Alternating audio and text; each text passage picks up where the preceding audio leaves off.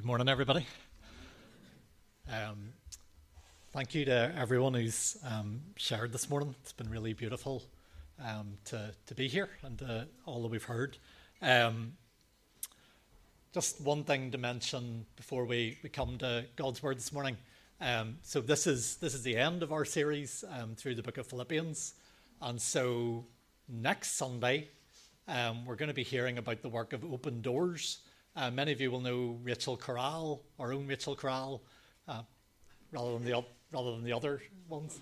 Um, where is Rachel? Is she fled? Oh, she's fled. Oh, there she is. Rachel um, started working for Open Doors just uh, in August time, um, and so Rachel is going to be sharing a little bit about what she does with Open Doors. Um, one of her colleagues is also going to be here to share about the wider work Open Doors work with the persecuted church around the world. Um, and so, really encourage you to be here next Sunday uh, to kind of get that big picture of some things that are going on in our world and how we can pray, um, and also to hear about Rachel so we can know how to encourage and support Rachel um, in her work. Uh, so, that's next Sunday. And then after that, we'll start to get in an Adventy, Christmassy kind of mood uh, the weeks after that. Um, so, let's pray together um, as we come to open up God's Word. Let's pray.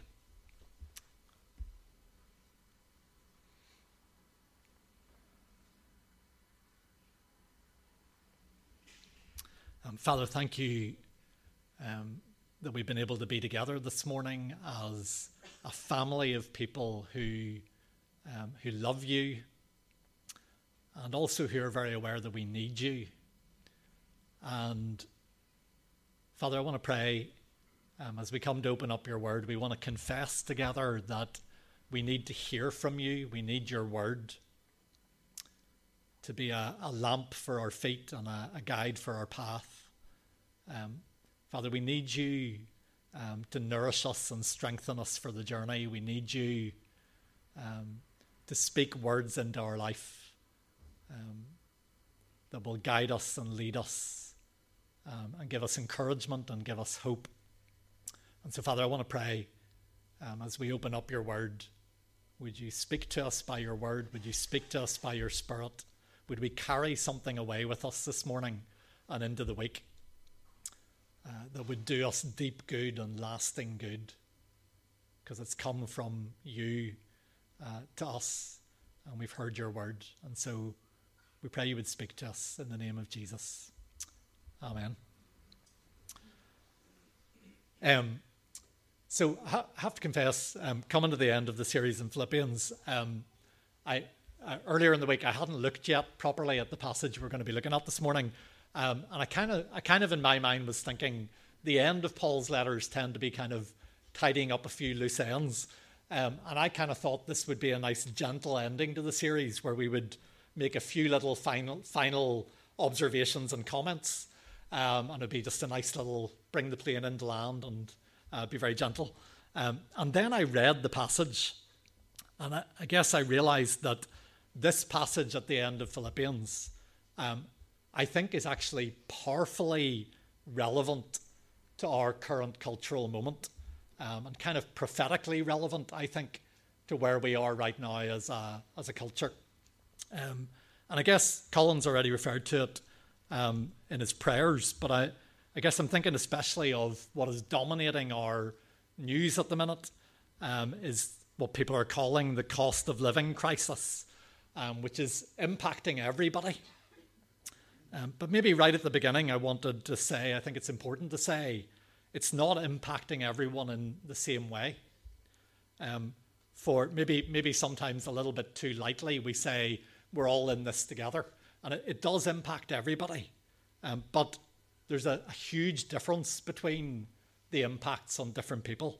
Um, for some of us, it means kind of tightening the belt and giving up a few luxuries. Uh, and really, it's about a kind of discomfort um, that we go through. Um, but for others right now, it means real distress and fear and awful, awful choices between heating your home or feeding your family. Um, someone I talked to last week told me a story of um, uh, a man in our local area who was a single dad who'd been chopping up his dining room table to burn for fuel. Um, and that, those are the kind of choices that people in our community are making. So I think it's important, you know, we can say very flippantly, um, it's impacting us all and we're all in this together, but there's a great difference in how it impacts on different people. Um, and yet, this passage that we're about to read, I think, is a passage that does speak to all of us, whether we have a little or whether we have a lot, or whether we're somewhere in between. Um, and I guess maybe maybe the question as we begin is, what is the best we can hope for through this crisis that's kind of upon us? Um, and maybe if we listen to the media voices, the the best we could hope for is to kind of grit our teeth and get through it. Let's just let's just get through it and weather the storm, and we'll somehow get out the other side. And Paul, in this passage, suggests that we can hope for more than that. That actually, in whatever circumstances we find ourselves, um, and this, sound, this can sound impossible, but in whatever circumstances we find ourselves, it is possible to be content, and it is even possible to be generous, and it is even possible in all of that to be joyful. Right? And so I'm, I'm saying at the beginning that's for, for many of us in current circumstances, that sounds impossible.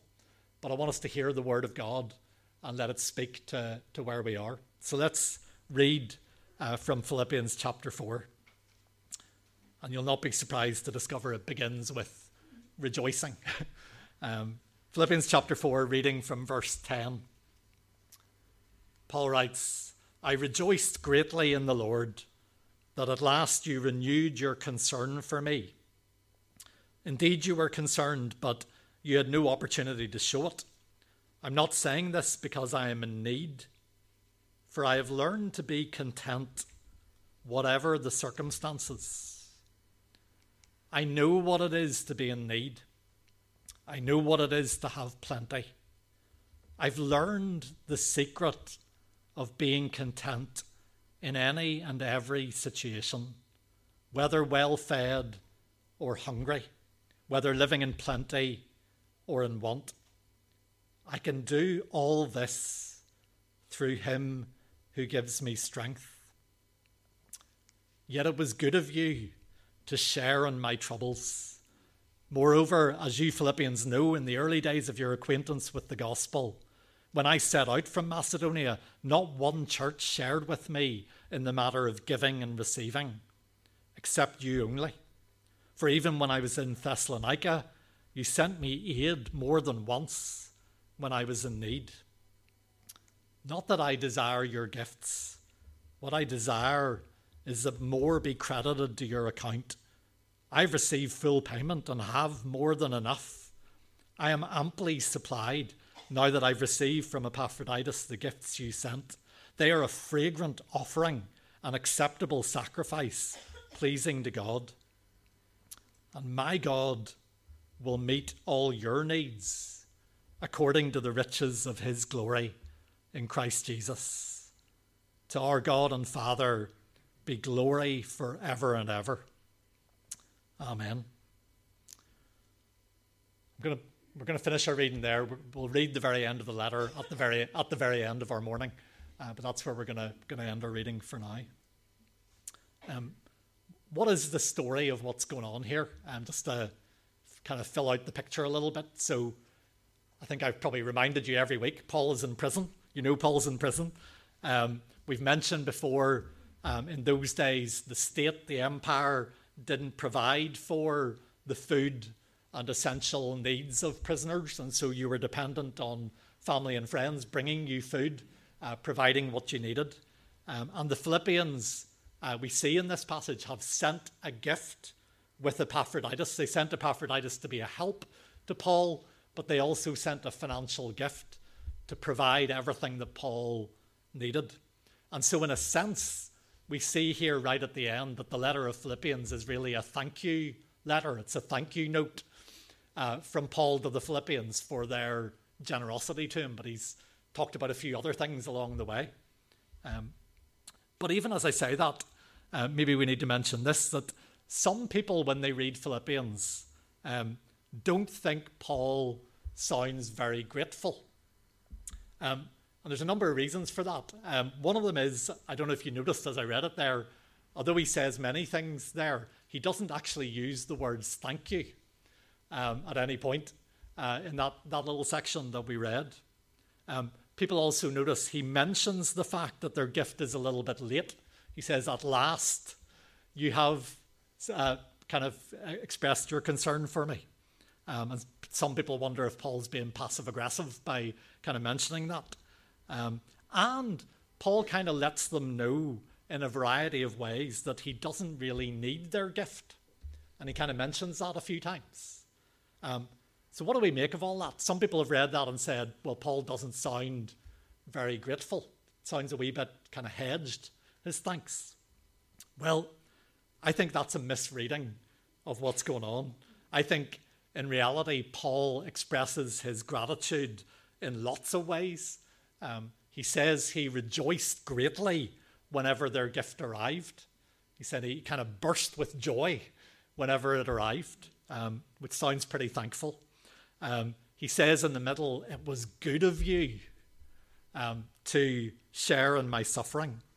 He says near the end that their gift is a fragrant offering rising up to God. So there's all kinds of language by which you can say thank you without saying thank you. I think there's gratitude bubbling uh, up all through this section. And Paul also, he, he realizes he could be misunderstood when he says their gift has come at last. So he immediately says that he knows that they didn't have an opportunity up to now um, to express their concern, but now they've been able to. Um, and so I think there's, there's lots of gratitude in this section. But if Paul is a little bit indirect in his thanks, um, I think there may be a couple of reasons for that. Um, I think one of them is that Paul values their friendship more than their money. And I think that comes across in what he says. In a, in a genuine friendship, um, there'll always be giving and receiving. But if we value a friend just because of what they can give us, that's a very cold kind of friendship, a very shallow kind of friendship. If you wanted a big word, you would call it utilitarian. You just, you're just in it for what you can get. Um, Paul values their friendship more than their gifts. And so he rejoices because of their love and their partnership, um, even more than the financial gift. Their gift is an expression of the bonds of affection and of love. So I think that's one reason why Paul is careful with his language. He wants them to know he values them more than the, the money.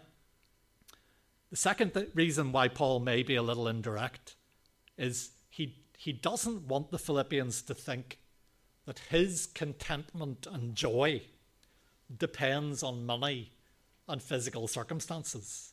He doesn't want them to think he's kind of been pacing his cell, um, asking the guard every few minutes, has, has there any money come from the Philippians? Uh, and unable to be at peace until it came. That he's kind of been miserable and then their gift came and now he's happy. He could have said that. He could have said, I was so miserable and then your gift came and now I'm delighted. But what would that have communicated to them? That Paul's contentment and peace and joy depend on financial circumstances. And that leads us, I think, to our first big theme. There's kind of two big themes we want to think about this morning. And the first one is contentment. Paul says, I have learned to be content, whatever the circumstances. And he says it a few times in different ways. Um, he's learned to be content in need and in plenty, or more literally, in humble circumstances and in abundance, in hunger and when he's well fed, in want and in wealth. Paul is, is able to be content when he has a little and when he has a lot. Um, it's a really striking um, thing to say. Um, it, it, would have sounded interestingly to Paul's original hearers in, in Philippi, in Macedonia, which is modern day Greece. Um, it would have sounded actually very similar to the language of some of the Greek philosophers, um, especially the ones that were, were known as Stoics. which is a word that's come down to us even today. We say someone's very stoical, they're a bit of a stoic. The Stoics taught that it's possible to achieve a state of kind of calm contentment where nothing flusters you, no, nothing disturbs your peace, and where your circumstances don't affect you in any way. That was a very Stoic kind of thing to teach. And Paul's language sounds a little bit like that. But the important difference, I think, is this that the Stoics taught that you achieve that calm contentment through self reliance. You find the resources of calm and contentment within yourself. You don't need anything, you don't need anybody. If you were looking for an anthem for the Stoics, you could, you could sing, I am a rock, I am an island, right? Simon and Garfunkel's song. Um, that, that's a Stoic song if ever I heard one. I don't need anything, I don't need anybody. I'm a rock, I'm an island. Um, Paul is not a Stoic. Um, one reason you know Paul's not a Stoic is that Paul bursts with joy all the time. And the thing about the Stoics is they never go down into the pits, but they also never go up to the, the heights. They just stay like this all the time. Paul bursts with rejoicing all the time, so he's not a Stoic. But also, um, because the secret of Paul's contentment is not self reliance and independence, but instead it is radical dependence on Jesus. It's a very, very different thing. And so Paul says, I've learned to be content, whatever the circumstances, but he goes on to say, I can do all this through him who gives me strength. He's not finding the resources just within himself, he's finding them in Jesus. Um, I think it's probably worth noting in passing. Um, this is one of those verses in the Bible which people love to take out of context uh, maybe especially in other translations say, I can do all things through him who gives me strength. Um, and so people often love to apply that to any kind of challenge that we're facing. so I'm running a marathon. I can do all things through him who gives me strength. I'm going for a job interview. I can do all things through him who gives me strength. And it's not wrong to take the Bible and apply it to different things going on in our, in our lives. Um, but sometimes we can take that verse to mean Jesus will help me win or Jesus will help me succeed. And I think that's almost entirely to miss the point. Paul is saying, if I win and succeed, I am content. If I seem to fail and lose, I am content. Paul's point is specifically that I am able to be content even when things are all going wrong, even when I seem to have nothing, I'm content and I can do this through the one who gives me strength. Um, and so Paul is saying for us, for you, when you are in need and you're in want and you are hungry, Jesus can give you strength to be content, even with joy. And, and, and it's worth pausing on, isn't it? To say, do you believe that is true? Do you believe that is possible? Um, that Jesus can bring that kind of contentment even when you have very little. Um, I'm, I'm really aware, as the one speaking at the front, um, that I don't really know a lot about being in that place of real want and real um, destitution and real hunger. Maybe some of you do. Um, maybe you resent me saying these things from the front. You're thinking it's very easy to say. Um, but I want to encourage you not to hear my testimony here, but to hear Paul's testimony. Paul says, I know what it is to be hungry. I know what it is to be in real want. And in other places, he, he talks about he knows what it is to be imprisoned and flogged and shipwrecked and all kinds of other things as well.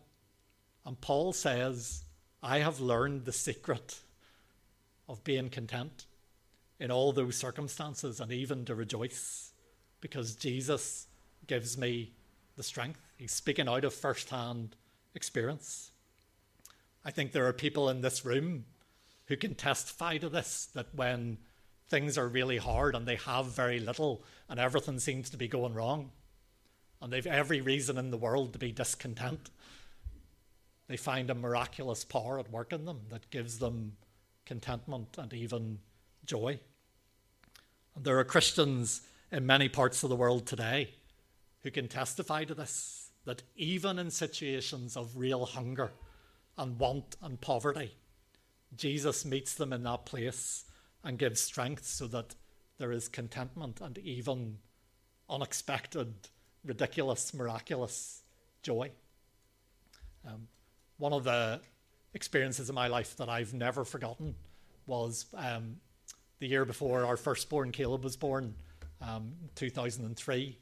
I got the opportunity to go to Holland um, for the World the World Assembly of IFES, which is uh, the International Fellowship of Evangelical Students, so student ministry around the world. And there were people at the conference from, I think, 160 different countries, um, which was just an amazing place to be. And you were having lunch with somebody from Serbia and somebody from Mongolia, and um, it was just, it was amazing and incredibly rich.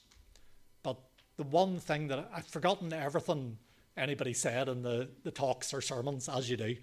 Um, I've forgotten everything else uh, that I heard at that conference.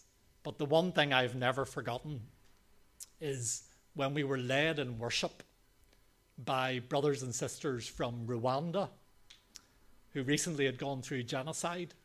When we were led in worship by brothers and sisters from um, various parts of South America who were telling us stories about extreme poverty and civil war and all kinds of things that we cannot imagine.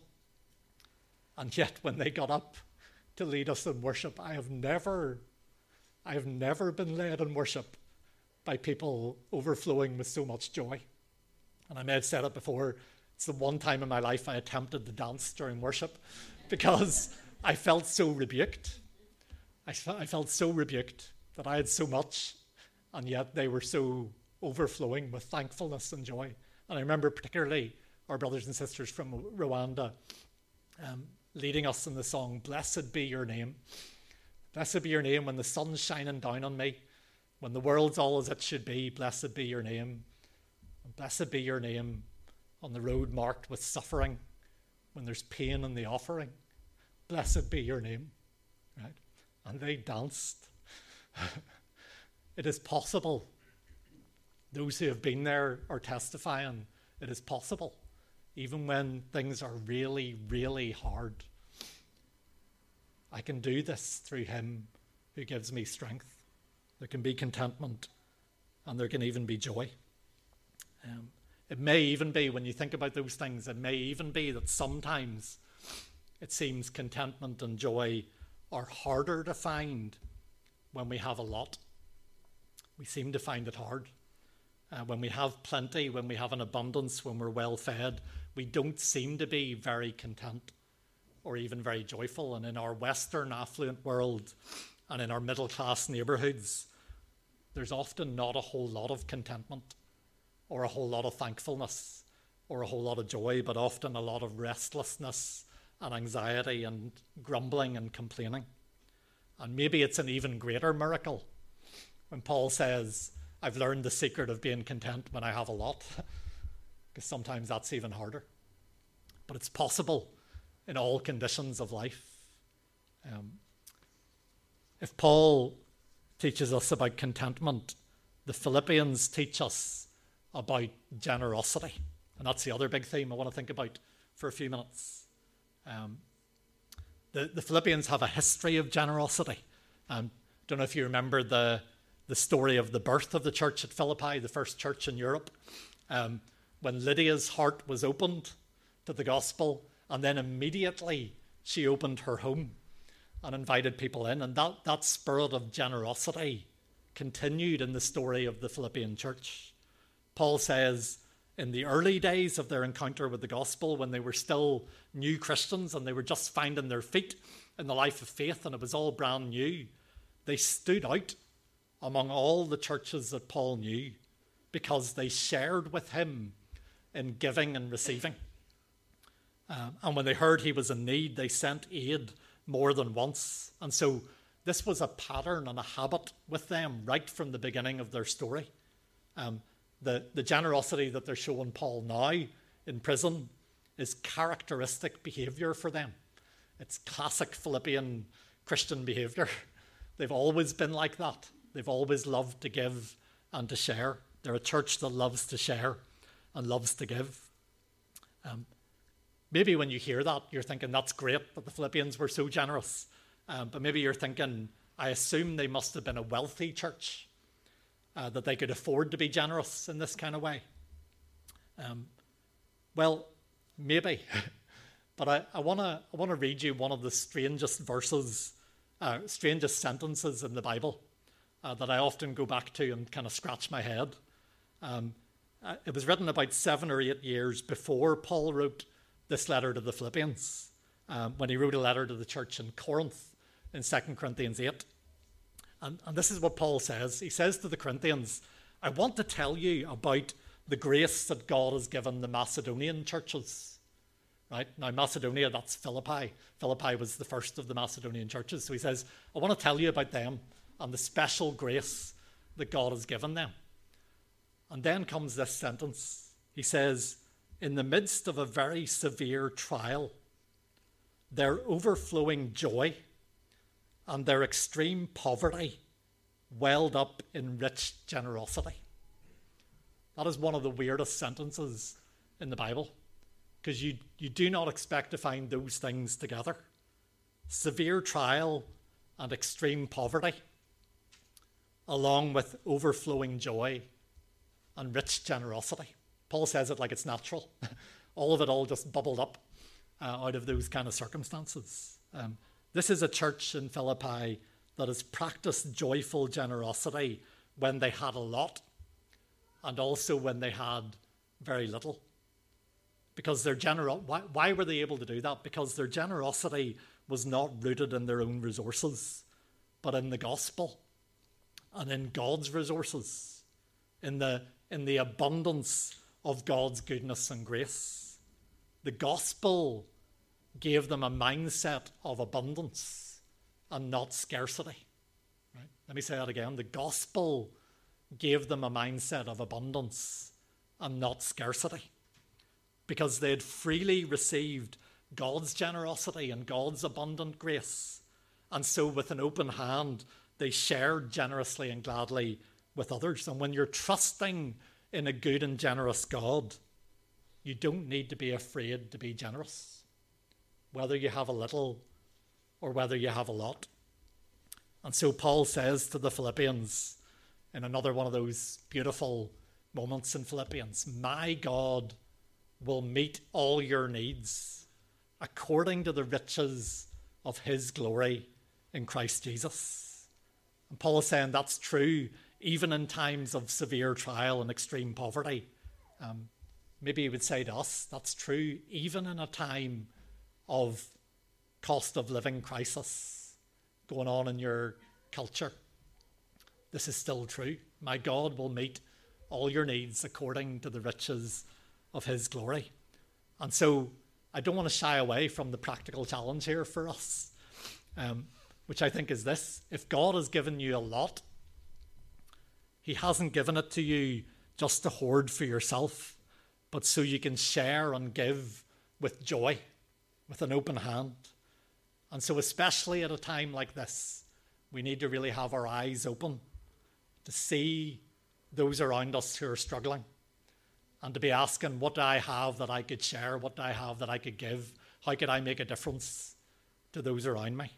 Open our hands and open our homes. But also, if God has given you a little, you can still live generously and ask, How can I share what I have? Um, do you remember the story of the widow in the temple? And she put two small coins in the box, and Jesus said she's given more than anyone. Do you remember the, the little boy who brought two little fish to Jesus and a, a few loaves of bread? And that story reminds us God can do a lot with a little.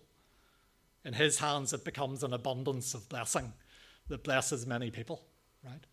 So if you've been given a lot, Um, you have the joyful privilege of sharing what you've been given with others.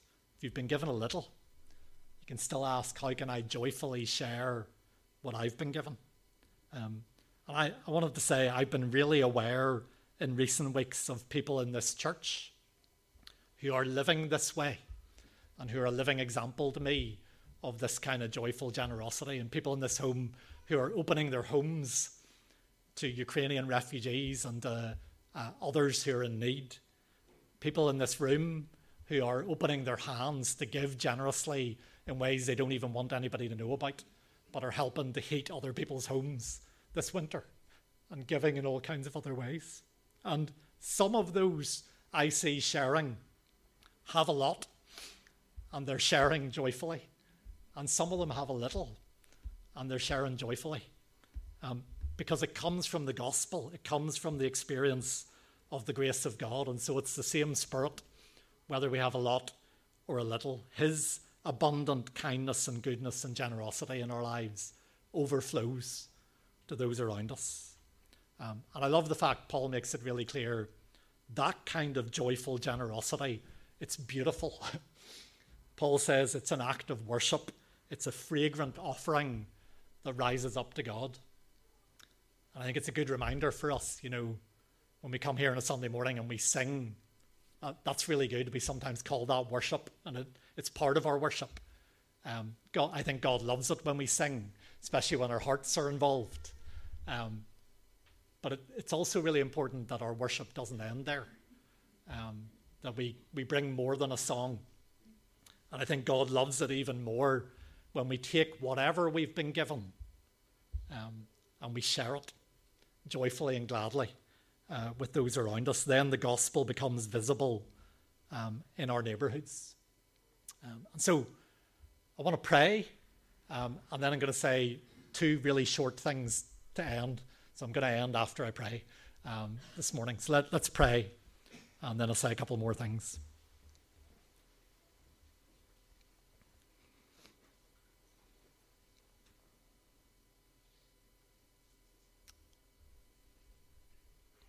Father, I want to pray. Um, would you help each one of us to know what to do with what we've heard from your word this morning?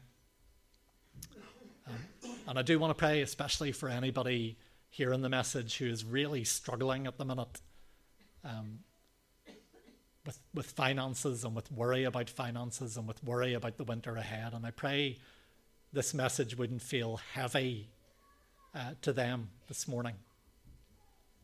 Um, Father, I want to pray for each one of us. Would you help us to hear your word?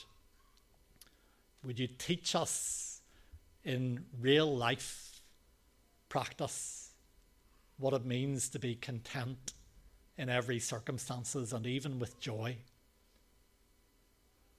We pray that Jesus would come and meet with us and give us strength, whatever our circumstances, and give us his peace and his joy. Father, I want to pray you would help each of us, whether we have a little or a lot, um, to gladly share what we have with those around us.